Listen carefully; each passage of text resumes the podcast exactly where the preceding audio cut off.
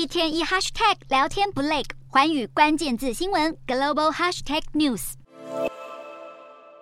美国国务卿布林肯出席在科罗拉多州举办的阿斯本安全论坛时，接受了美国有线电视新闻网 CNN 的专访。美国在近日和中国进行的对话，他说，美国正在美中关系方面建立一些稳定性，在关系底部建一层基底，确保我们的竞争关系不会演变成冲突。虽然布林肯表示，近日的谈话有让双方关系回到正轨，但自从今年稍早中国间谍气球事件后，双方在军事方面的紧张关系并没有获得缓解，尤其。是上次他出访北京时提出双方应该恢复军事间通讯的要求，并没有获得中方的回应。而针对乌俄战事，他则表示乌克兰目前已收复了大约五成被占领的领土，而俄罗斯想要完全占领乌克兰的计划也完全失败了。他也说，乌克兰和俄国人不同，他们是为自己的国土战斗，为他们的未来、他们的国家跟他们的自由而战，而这是这场战争的胜负关键。但结果不会在接下来一两周揭晓，美国预估还要几个月才能看到冲突的结果。而针对为什么乌克兰前线急需的 F 十六还没抵达，他表示训练人员和调动资源，从决定使用到真正投入战场，需要花上好几个月的时间。因此，乌克兰人还需要更有耐心的等候。